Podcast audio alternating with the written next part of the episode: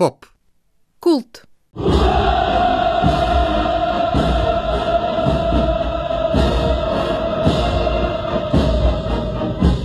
Слушате поп култура. Аз съм Константин Мравов. В началото на този епизод ще се върнем 12 години назад във времето. Общината издирва кой нарисува паметника на съветската армия в София. Монументът от миналото, обновен с графити, се превърна в новина и за медии от Великобритания, Канада и дори Австралия. Авторът, подписал графитите с лозунга в крак с времето, все още не е известен, но полицията разполага с негова снимка и го издирва. Ако бъде заловен, общината ще иска от него да плати щетите или да почисти собственоръчно боята от монумента. Иначе ще се търсят спонсори за възстановяването на паметника в предишния му вид. Вече втори ден част от статуите са боядисани като Супермен, Капитан Америка, Върколака и Жокера. Сред персонажите се забелязва и фигура, отсветена като дядо Коледа. Супергероите разделиха обществото на две. Според някои това е вандализъм, а останалите подкрепят иронията на графитите. Всички гледни точки очаквайте в вечерните новини. Така в ранното лято на 2011 година колегите от BTV отразиха със сигурност най-цветното събитие на онова време. Някой превърна войниците от скулптурната композиция Отечествена война на Васил Зидаров, част от паметника на съветската армия, в американски супергерой и написа отдолу в крак с времето. През 2011 година първите деца на българската демокрация бяха на по 22. София вече бумтеше от техните купони, експерименти и протести. Няколко споделиха със света наблюдението, че в рамките на техния живот само сме си пребоядисали героите. Артистът, на когото полицията имала снимка, се оказа група от артисти. Тяхното име е Destructive Creation. Ще си позволим превода разрушителна съзидателност. И от тогава насам те периодично влизат в новините с интервенции върху градската среда, които съдържат в себе си сериозни послания. Добавяне на рафтове за книги към стари щупени пейки. Превръщане на друг соцпаметник в Мартеница. Направа на авариен комплект за оцеляване при война. Снабдяване на къщите в бедния квартал факултета с парно. Запушване с тиксо на устите на детски скулптурни фигури заради трафика на хора. Опаковане на парче от Берлинската стена в логото на Фейсбук. Ще споменем и още. Акциите на Destructive Creation бяха в крак с времето, а по някакъв начин и го промениха.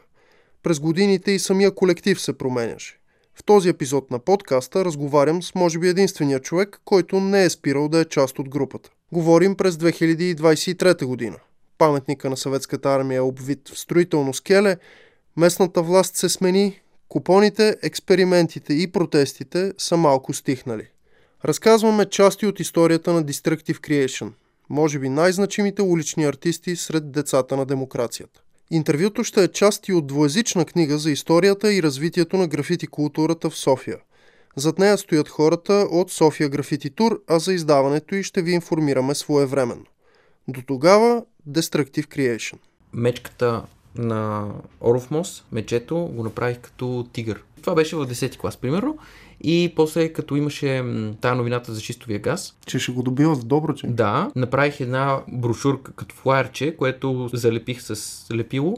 В университета го нарязах в час. Картинката беше един юмрук. Пише искам шистов газ, но юмрук е с 6 пръста. Не, не беше разбрано, защото първо прочиташ искам шистов газ, не, няма да трябваш да броиш пръстите. Аз имам една твоя ученическа история. Извадил си всички кофи, сега не знам за сметли са били или за дъската и си ги подредил по оградата на училището. Да, това беше идея на една съученичка. Беше готино, после ни викаха в дирекцията и там измислихме историята, че що можем да извадим кофите, нали, без да никой да забележи, можем да извадим и така и компютрите, да покажем пробив в системата. Но те директорките ни се смяха на нас. Направо си ни се кефи. Виждаш в очите им едно такова, виждат живи деца, такива будни.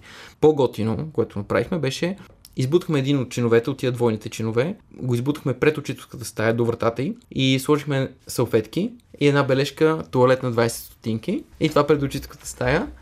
Е, затова вече малко ни се поразсърдиха. За рисуване, да, от малък рисувам и в къщи. И сме в такова семейство от артисти, в такава гимназия учих а, за такова осъзнаване, за позиция по някакви социални въпроси. Това мисля, че идва от а, първо шоуто на Слави, после Господаря на ефира, тогава нали, имаха, примерно Иван Колеков имаше някакви такива репортажи, а, сблъсък, коментираха всякакви теми. Като ходихме на уроци по рисуване, за да влезем в 8 клас, покрай, значи това е 2004 минахме покрай една бензиностанция в Белите брези, строеж на бензиностанция, на която пишеше мафиански, защото хората протестираха срещу построяването на бензиностанцията там. Тя вече е факт, но тогава още не беше. По-скоро на, на това го отдавам. М. На това, че времето беше такова. Добре, как тогава на по-късен етап пък възникна идеята за Destructive Creation? Това е 2011 година. Бяхме завършили а, гимназии всички. Аз съм завършил 2009, другите завършили 2010 и зимата на 2011 вече ориентираме се да кандидатстваме, влезли сме в някакви училища. Идва въпроса в една, един такъв вакуум. Търсиш си работа или търсиш начин да изкараш при от изкуство. Тогава специално правихме и интериора на един магазин на един приятел и всяка вечер бяхме заедно. Беше зима, студено, нали не да си навън. И си говорихме за това, че можем, тъй като сме артисти, да правим нещо. И особено ако е изкуство на социална тема, това би се харесало от хората и би било паснало на улицата. Нали, не би било вандализъм, защото има някакви послания. Първото нещо, което направихме бяха камилите в Борисовата. Паметника излезе веднага след това като идея, но много трудно се навихме всички нали, да излезем и да рискуваме. Беше нещо страшно и затова стана чак лятото. Има ли сте идея да се качите догоре всъщност и да направите основните Идеята Фигури. беше, да, войника в центъра да бъде като Супермен. За да се качим догоре, търсиме в интернет всякакви неща. Попаднахме на нещо, което е писано от а, син на архитект, който участва в строежа на паметника, който казва, че има, вътре има стълба, която стига догоре и горе може да излезеш. Ще свикаме, охо, това трябва да го намерим къде е. Много лесно се оказа, вратата към тази зала под паметника е от към рампата, една метална врата, която ние намерихме. Една вечер отидохме с един кози крак и някакви железа, щупихме я. Така сме влизали и под президентството. Навсякъде из София има едни метални квадрати, които претендират, че са капаци, които предпазват нещо, в които от време на време падат някакви хора, които понякога са бремени жени, никой не му пука. Ние ги отваряхме и сме попадали на много готини неща, защото сме търсили бункери. Е, е, това е нашето действо. Щупихме то капак, Влязохме вътре, оказа се зала, оказа че стълба няма. Видяхме, че много трудно ще се качим догоре. Сметахме, че металната фигура на войника е 10 на метра, което дори да стигнем до там да си на 50 метра над земята, да се катериш по някакъв метален войник, просто каквото и да ти е посланието. И затова мислиме за план Б. Реализацията се случва, това е третия опит. Преди това имахме два опита. Единият заваля дъжд, другият се скарахме, защото просто е голямо напрежение. Но в крайна сметка стигнахме до там, седнахме около паметника, поговорихме си малко и тръгнахме да го правим. И стана за 15 минути. Абсолютно всеки си знаеше работата и вече накрая седяхме, гледахме го, размотавахме се, беше много неглиже цялата. Едно нищо, кой знае какво не сме направили. Фактически, заради вас май започна да бъде по-силно охраняван този памет. Абсолютно. Аз трябва да ти кажа, че когато кандидатствах в журналистическия, ние пишехме есе върху вашата акция. Нали, остави, че беше в новините дълго време, че хората отиваха да се снимат нали, там преди да го изчистят и така нататък. Беше се превърнал в някакъв такъв повратен момент. Самата акция участвахме 7 човека. Бяхме компания от 10 на 12 човека. От тази компания имаше хора, които съзнателно не искаха да участват, защото не я харесват, не я подкрепят, не смятат, че е правилно. Нещо, което даде много силен тласък и смелост на всички да се осмелим да направим паметника, беше филма на Банкси Exit through the Gift Shop. Gift shop. Да. В общини това беше филм, който така показа на всички, че има смисъл, окей е, възможно е и едва ли не трябва. Възприемаш ли цялото нещо като производно на графити културата по някакъв начин? Абсолютно. Може би за да приключим с паметника, как гледаш сега на всичките спорове около него? Destructive Creation биха ли щупили надписа на паметника на съветската армия? Още докато мислиме какво да направим след като завършиш а, гимназия, почваш да обикаляш лека по лека институциите. Примерно влизам в един кабинет, в който мъж и жена седят на една маса за кафе, всичко около тях е отрупано с папки, всичко е в амбалажна хартия и те ядат някакви кюфтета. На средата на масата в работно време всичко смърди на манджа и ти си в някаква институция. Не искаш да е така. Обаче е така, 20 години след падането на соца и искаме да направим нещо, с което да направим това нещо видимо, че соца не си отишъл, а просто е украсен. Не бихме щупили плочата, но това, че човек е щупил плочата е много яко, показателно. Нещо, което е кофти е, че се заговори за преместването, за премахването на паметника. Това с разрушаването е много интересна тема, защото ние не си говорим какво да го правим, а си говорим да го бутаме или да не го бутаме. Кой да не си изкефи. Русия да си каже, ей, още сме тук, или Запад да си каже, ей, бутнаха го. Ако търсим обаче своята си идентичност, в паметника има супер много потенциал, който ако се използва, ще бъде обезмислен и няма да бъде изразходвано супер голямо количество пари да бъде разрушен. Вътре има зала, в тая зала може да се случат много неща. Нещо, което аз съм си мислил лично е, че може да се направи галерия, в която се показват всичките простоти на комунизма. Може да се качиш догоре, може да изпиеш едно кафе горе, както в статуята на свободата може да се качиш горе. Може да кажем, чрез осмисленето на този паметник, това сме ние и вие си гледайте работата, ако щете го харесате, ако не, щете да, не. Да се върнем на Destructive Creation. Имате доста акции от това начало преди всъщност вече 12 години до сега. Искам да те питам за две конкретни интервенции. Подмяната на пейките, която направихте в градинката на седмочисленици преди нейния скъпоструващ ремонт. Като казвам подмяна на пейки, вие направихте от съществуващите пейки подобрени такива, с място където да поставиш книги. Една имаше с козирка срещу дъжд, която може да се ползва. В няколко от тях имаше къде да си поставиш а, питието и така нататък. И още едно нещо, което направихте, вишката на катаджиите на булевард Патриарх Евтими при НДК.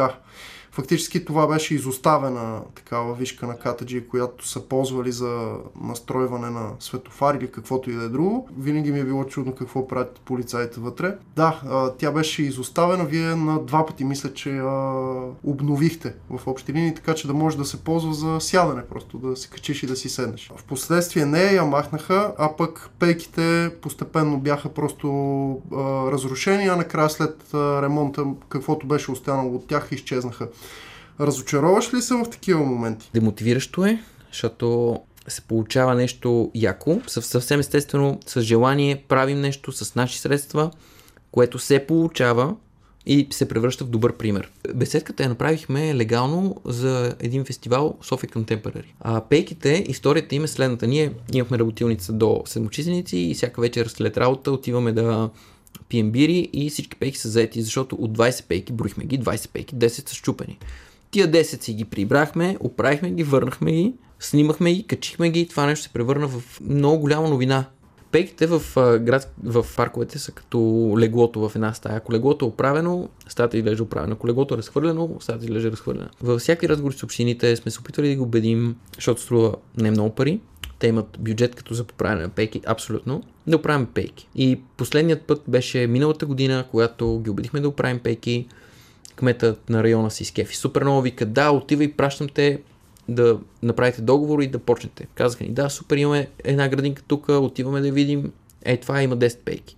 Обаче, ако може нали, да оправите и катерушките, защото има малко там за бъдеще, няма проблеми, окей, хубаво. Като е първо, щом се навили пейките, окей. Оправиме пейките, след това, добре, имаме още 10 площадки, обаче нали, те са за оправяне на детските площадки, нали, на съоръженията, което никога не ми е било интересно.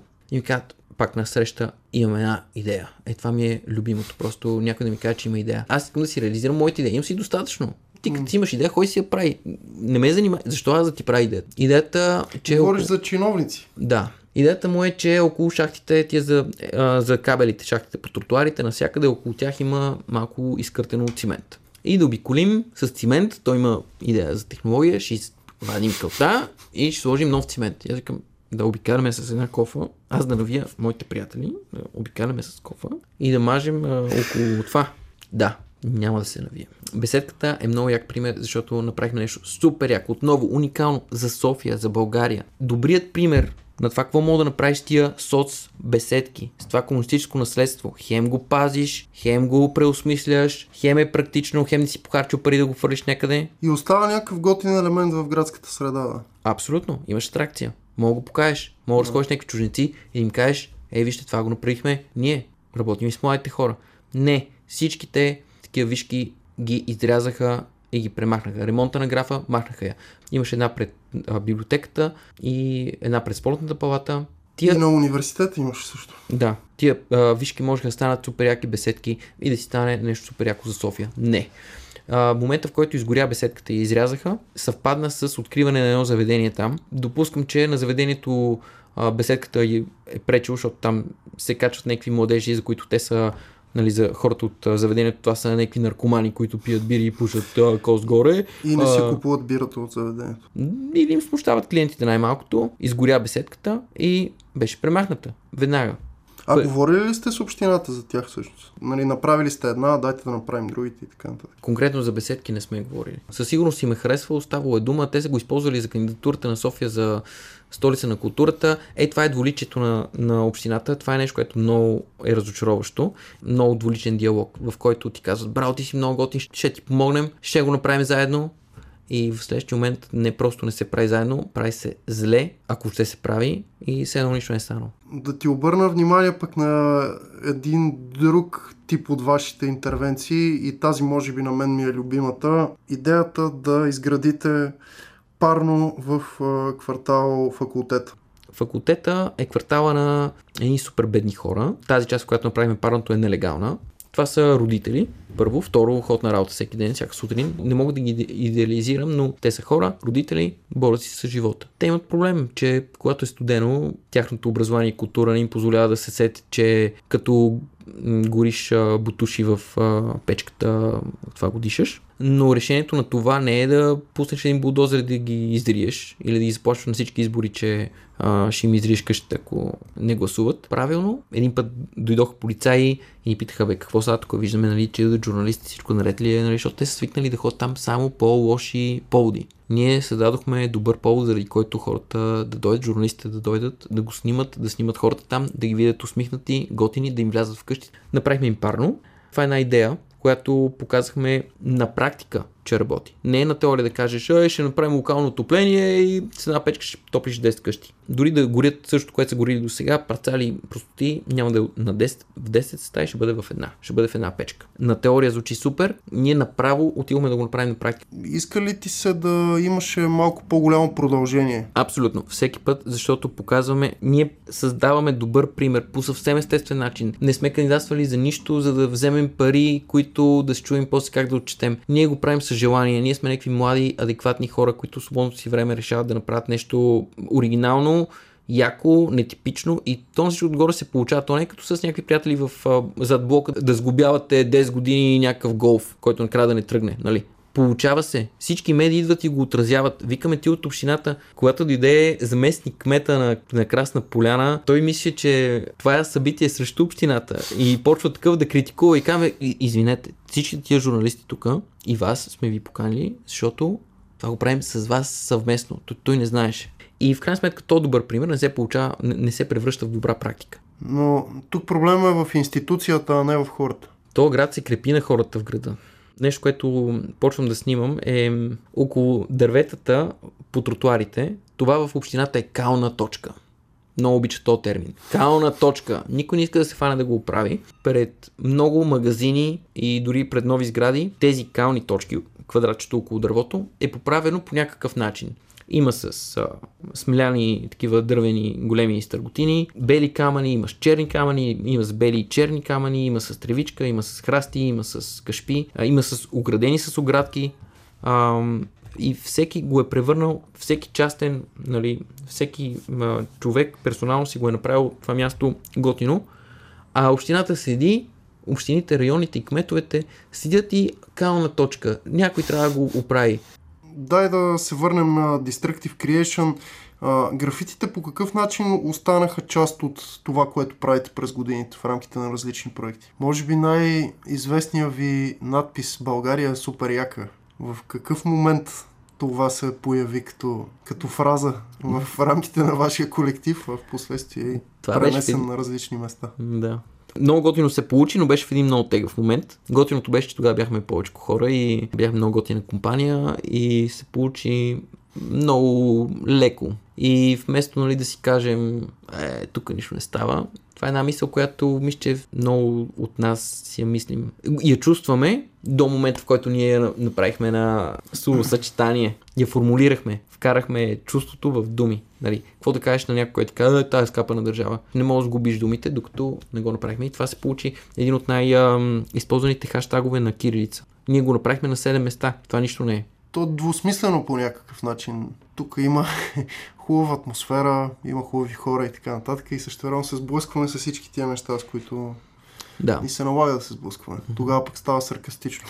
Да, но, но поне става като вече има баланс на, примерно, уникална държава на, на государен ефира или няма такава държава. Много е лесно това да го кажеш. Това показва и на глас. С това са станали таксиметровите шофьори известни с как, как беше това? Съсипаха тази държава. Съсипаха или а, нецензурния вариант. Но само стоиш и слушаш и гледаш сир и чакаш да дойде времето да слезеш и слизаш. България е супер яка е чувството, което усещаш всеки път, когато попаднеш на готини хора, на отношение, което няма да срещнеш в по-готините страни. Колкото да са готини, имат липси, които ние тук нямаме. И емоционалност, и подход, и свобода, самочувствие чувство за хумор, една лекота такава, не взимане на сериозно. Пак за криото, колко най-много и колко най-малко хора сте били през времето? Правил съм си някакви неща и сам. Добре, най-малко един. Най-много надписа полиция го направихме една тълпа от 20 и нещо човека. Обикарахме улиците и писахме полиция по колите. По, по-скъпи коли, такива, които ни се струват по-скъпи. Но накрая направихме едни супер скъпи коли. Направихме 70 на коли. Като съм споделял това нещо, съм получавал коментари, че това е комунистически подход, нали, да обвиниш богатите, нали, да, да им направиш нещо на частна собственост. В своя защита това се оказа, че се чисти лесно. Това, че в България, за да успееш, трябва да имаш някакви връзки в полицията и да, да си по някакъв начин над закона или да си част от закона. А, това е популистско разбиране, но да кажем, че тогава сме били млади. Това не е далеч от истината. Сега, аз извинявам се на всички хора, които нали, всички знаем, че да, има хора заможни и така нататък, които не са престъпници, а, някаква част от тях са готини хора, с които би си пил бирата и така нататък и така нататък. Но при положение, че имаш един образ на, общ образ на елита, в който това са години, години на крадене пред очите на абсолютно всички, нали, нормално е да реагираш и по такъв начин. При всички положения всички имаме усещането, че хората с по-готини коли имат поведение на хора, които са малко над останалите, над закона. Това беше идеята с акцията. По новите казваха колко собственици на коли са оплакали и по това си правиха сметка колко са направените коли. И казаха 20-30 коли, ние направихме 70, 40 човека не се са оплакали. Тези 40 човека може би са го приели лично. След това разбрахме, че в тия underground среди има вече пусната награда за ако някой ни заде, който даде информация за нас 500 лева. Имаше награда за нас и за паметника.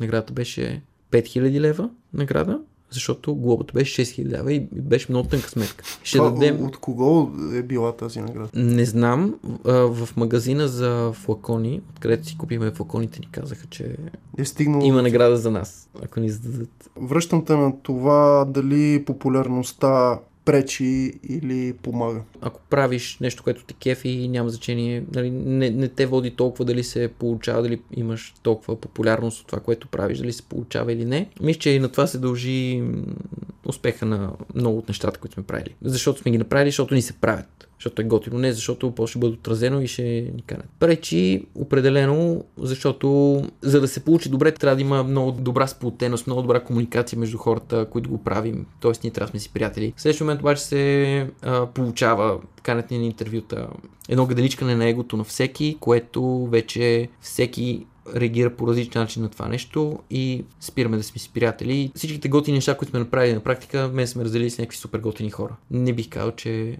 не съжалявам за това. Напротив. Колкото си дал някакви интервюта, това, това даже се превръща в нещо досадно. А, проблем е, като си в шоуто на Слави и Слави не дойде да си води шоуто, на него място е Годжи Борис Отарийски и те попитат точно пет пъти защо сте с маски и точно пет пъти защо направихте паметника, при положение си отиш от там за парното в факултета, което е 10 години след паметника и, и не стане въобще дума за парното, е тогава си кажеш, бат, загубих си времето. Нали? Mm. Можеше да не идвам. Е, и това е причина да сме с маски, нали? да не се излагаме. Последния въпрос, той е, задаваме го на всички, които интервюраме за книгата и той е най-напред любимият ти графити стил и после любимите ти графити артисти. Като бяхме ученици, имаше много яки графити. Графитите като цяло са нещо много яко, защото носят а, едно такова усещане за свобода. 12 училище беше изрисувано цялото в графити. Тия графити бяха много яки. Представи си училище, Соул, в което има ученици от 7 до 18 години. И това училище има на него Осам Бен Ладен, танк, бебе, някакви мацки. Такива графити, които виждаш, че тия хора не са кандидатствали нали, с скица за одобрение. Това са графите, които ме кефят. Има много готини български стилове, такива, които виждам. Кефят ме и като хора, и като артисти, и като стил, но не са графитите, които мен ме кефят. Все едно, ако направя скейт парк, не искам такива графити. Искам графити като... Искам Само върху 12. Абсолютно. Смущаващи графити. Това трябва да е, това трябва да е така яко. Това трябва да е нещо, което няма да бъде одобрено, ако кандидатства за одобрение. Слушахте поп култура. Аз съм Константин Мравов, а епизода подготвихме заедно с звукорежисьора Антон Киров. В него използвахме и архивен запис от новините на BTV. Напомняме отново, разговорът за колектива Destructive Creation, който чухте, ще е част от книга за историята и развитието на графитите в София. Очаквайте я скоро.